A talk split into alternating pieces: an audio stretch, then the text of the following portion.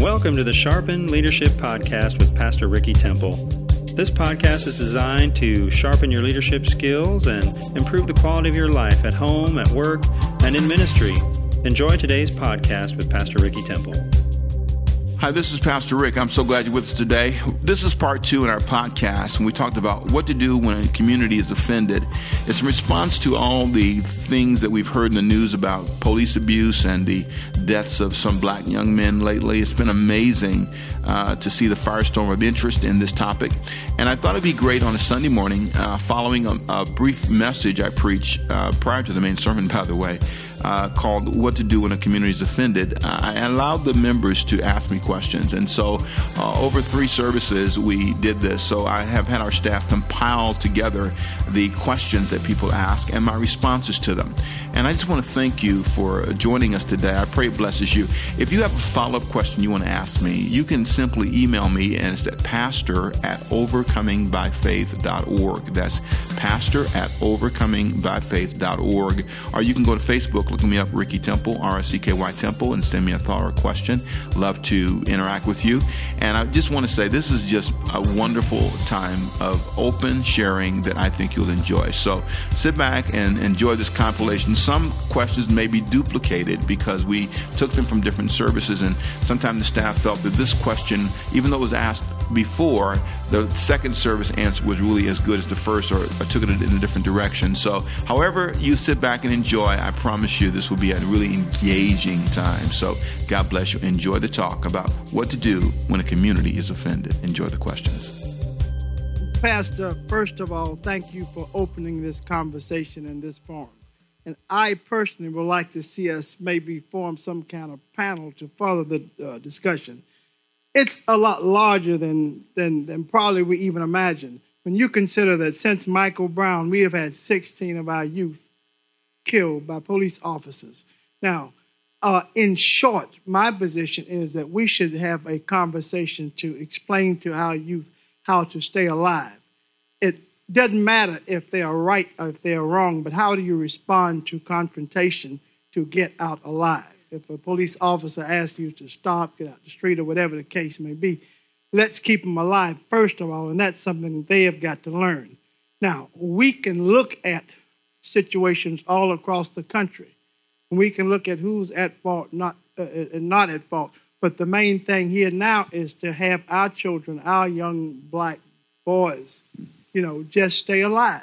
We have uh, here, many of you might know that right here in Savannah, Georgia, over at Lakeshore Apartments, a, a kid was killed by a police officer. Very few people probably even know about it. There were two small paper, uh, two small articles in the paper that we had to read about, you know. And I'm not confusing this now with Augusta Avenue. That's a totally different situation altogether.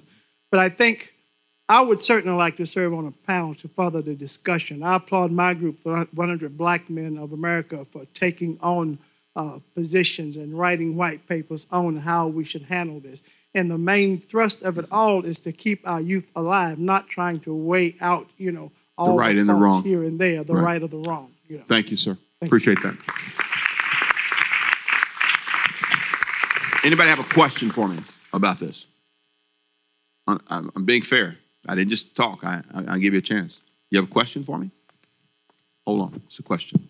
Ephesians 6 and 12, we're not fighting against people, we're fighting against spirits in the first place. Then, on top of that, people going around here not walking in self control. The question is, how can we help them to start trying to do things that bring them into the bonds of Christ? Okay. Thank you. Uh, first of all, I, I, think what's interesting is uh, when you talk about this, you have a wide range of opinions and a wide range of feeling. Some of it's about self control on both sides. I think self control for police officers, self control for people. And I think finding a way to communicate, I've always tried to communicate to my kids how you respond to an officer, what you say, you don't say. Um, I think you can argue some of that wasn't followed, on, uh, and you can argue on both sides. I've had um, uh, in our city. Um, some of the chiefs have called me when we've had incidents in town, and um, they one came and said our officers did not respond properly to that. I thought that was very um, courageous of them to call me and say, "I want before you hear this in the news, Pastor. Here's what happened, and here's what we didn't do right," and and they prosecuted their own officer in that case. So I think uh, there are times when they are fair. Here's what I think is important. For some people, they're not going to come to our church and they're not going to understand our Christian language. They're not going to understand our Bible verses. They don't even want they. This is a family issue. It starts in your house with raising your children, communicating and talking in church like this, sharing openly, and trying to help our young people understand the power of resolving offenses and creating a way for them to communicate. So we need to care about this. And um, I think that we will, through this kind of engagement, find a way to help make this better. Two more questions, and then I'm, I'm going to move on to something else. Anybody else? Yes, right here. I don't have a question. I just want to share that um, my son, he's 17, and we live in a neighborhood that's predominantly white, which I have very good neighbors. And we've been there before he was born. And three times he's been stopped in the neighborhood, sometimes on his skateboard, just walking. And he's a good kid. No kid is perfect. He's not here because he worked late last night. But when we talk about the things that happen with the other boys that we mentioned, it's the look in his eyes when I talk to him. And he's, he's a manable kid, you know. And, and how do I tell him, you know, he knows that life isn't always fair. But I have to let him know rules for others don't apply to him. And that's a difficult thing to do because there are other boys in the neighborhood who came there after him. They are not of his culture or color. They've never been stopped. He knows that. So I'm just a hurting mom. Um, I love all children, all people, and I teach my children that. But it's a difficult thing to do to tell him you don't live by the laws of others most of the time. I think what's important is to hear what you just said. That's what I mean. When, when people are offended, those in authority have to hear that. And they have to make adjustments. They have to say, Your child shouldn't feel that way. And I know how that feels. I understand that perfectly. If you hadn't noticed, you know what I'm saying? okay, I totally get it. Uh, take me out of the suit, take me out of the thing, take me out of this, put me in some jeans and Levi's. I'm in the hunt. You understand? So I totally get it. I, I think learning, as he said, how to how to handle yourself uh, to help prevent what you can prevent. But what you can't prevent, that we'll have to deal with. And I think when when these moments happen in a country, it gives you an opportunity to talk and it gives you an opportunity to to say we're offended. This is not going in the right direction. Let's pull the wagon over. And, and everybody needs to stop. Not just the police officers, all of us need to stop and say, we're in this together and we need to fix this together. Say amen if you got that. All right? But I feel your pain, woman of God. Now, one more? Two more, and we're done. Yes. Go ahead. Yes.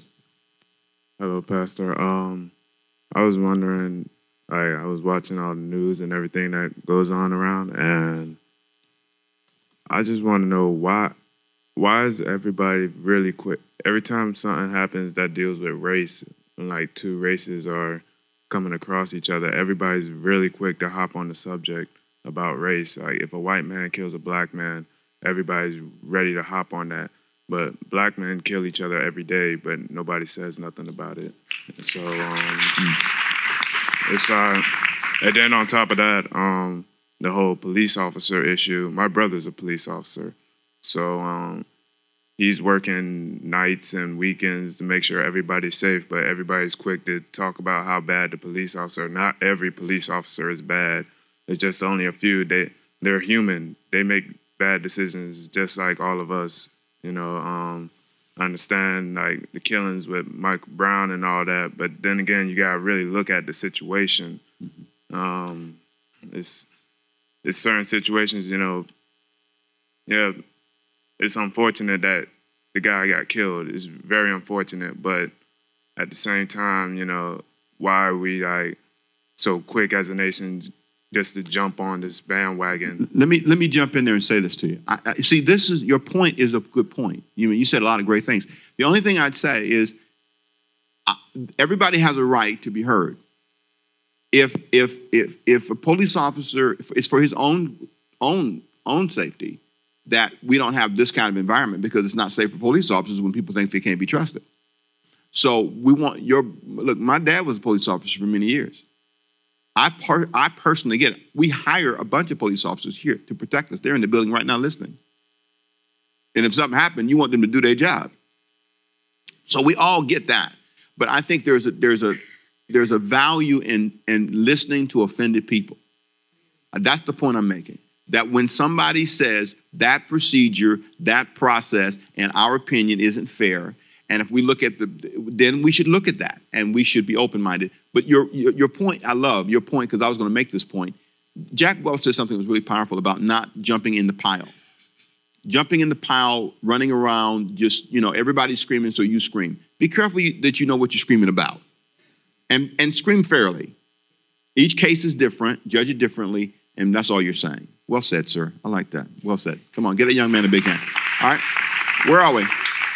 We got two more. Okay, go ahead. Yes. talking Yes. you were talking about the process and the laws itself and my question is as a nation you know everybody looks at the united states united states but when 50 states have 50 different agendas how do you unite that when we're savannah georgia that's ferguson missouri there was sanford florida when every state and every city has its own thing do you expect it to ever level out and say, well, you know what, across the board, this is wrong no matter what state it's in?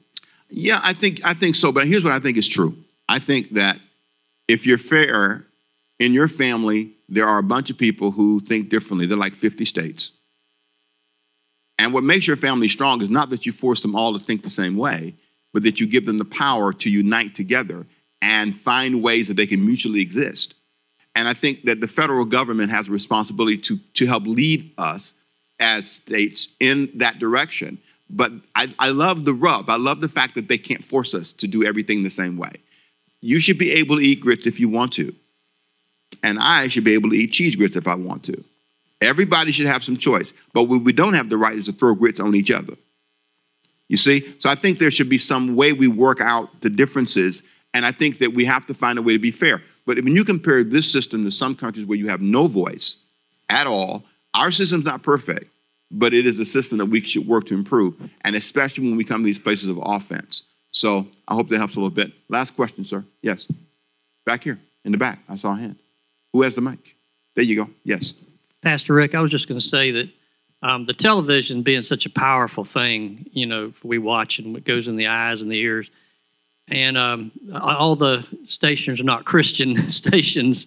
And so all the things we hear, we got to be careful about it. But I found that watching some of the things on the TV, too much of it was terrible. I mean, I just got feeling terrible about it. You know, I felt I better just stop and pray and leave this. And what do you feel about that? I mean, I don't want to be someone who I think the news is important, but don't you feel sometimes we can't we just have to stop and say hey i need to pray about this and and and seek the lord on it rather than keep i'm hearing one thing on one channel one thing on another it just it mm-hmm. just made me feel terrible and inside a lot of the things i was hearing You know, we, we got a Republican channel. We got a Democratic channel. We got an independent channel. We got no channel. We got we got we got all kinds of things going on. I, I, I think what's, what's what's important is that you know I, I don't necessarily think of Christian channel, non-Christian channel. I think in terms of of people having different views, and I do think the da- the danger is when the news becomes so partisan that it's no longer news. It's my whole purpose in writing this and, and presenting this for the next hour is to beat down Obama or it is to beat down uh, uh, uh, Bush, or it's to beat down a person I don't like. My whole agenda is not to even if even if you have some truth in what you're saying, I won't give you any credit. That to me is unhealthy. I think I think fairness and maturity is something that we all should rise to. Any nation can fight, but it takes a great nation to unite. And so I want us to unite. Thank you for letting me talk to you. I hope it helped. Amen. God bless you. Yes, right here. Thank you. feel that Hold your mic so I can hear you really Do good. you do you feel that the verdict that was handed to the officer was fair? I don't think it's fair for me to judge the jury. I don't think it's fair for me to give Ricky Temple's view and Ricky Temple's opinion and make that the view of everybody here. I think what's fair is to say if we don't like that opinion, we should have the right to appeal that opinion. I think that's the fair way to do it. Because what, what gets us all in trouble is we're going to always have opinions we don't agree with. But I do think it's making everybody look at things again. And I think that's a healthy thing.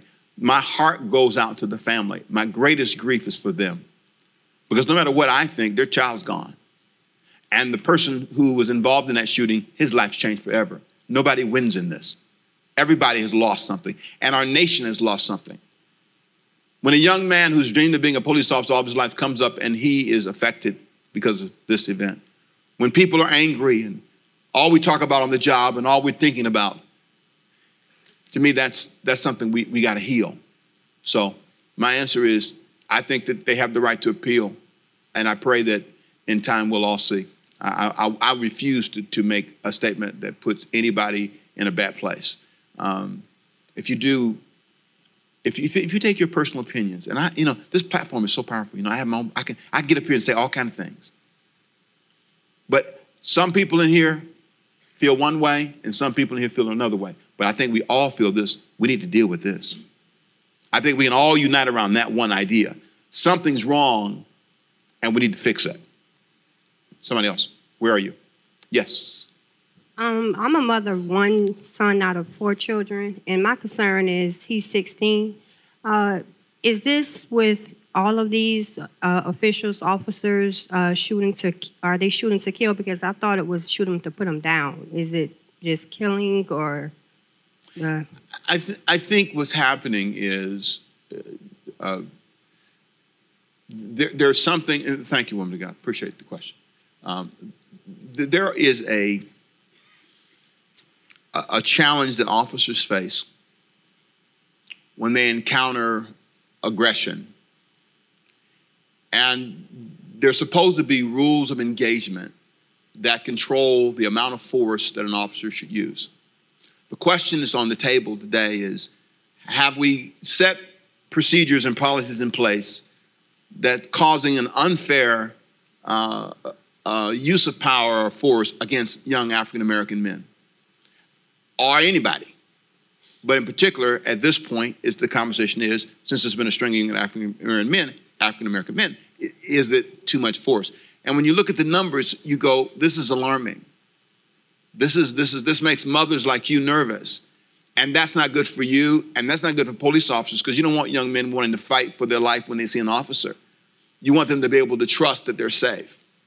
I have had encounters when I was young, I grew up in LA, that I thought were unfair.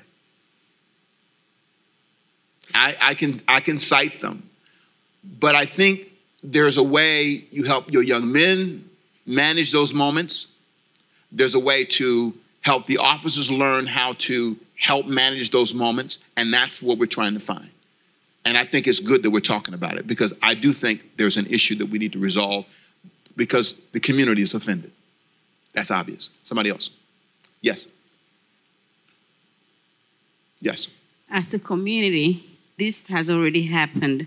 What can we do as a community of overcoming by faith members to help everybody involved in what is going on, and secondly, to prevent occurrences like this to happen again? I think this. I think this conversation is a good start, and I think praying is another good thing, and I think helping officers and helping our young people uh, find better ways to interact when those times come. Um, we can't prevent all tragedy, but I think this is a good start. And in our church, I think by opening this floor and talking like this and having this, this brief moment is going to begin, at least for everybody in this room, all the young people in here, it's going to help you.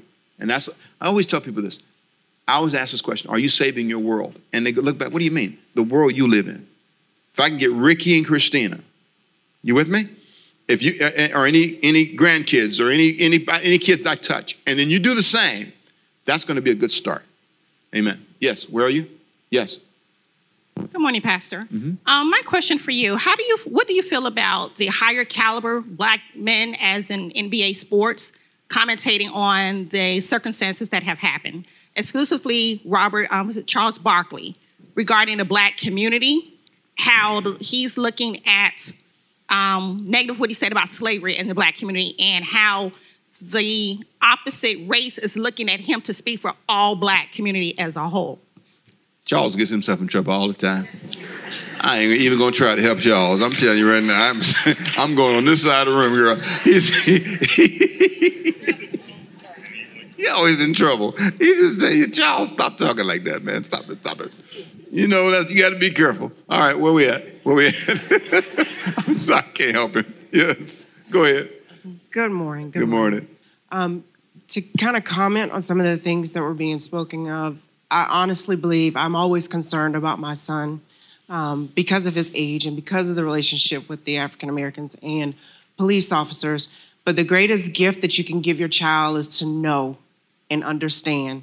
Um, interaction with a police officer, um, voicing that opinion, if you take the time just to just reach out to them, because that's what needs to be done. We need to reach for each other.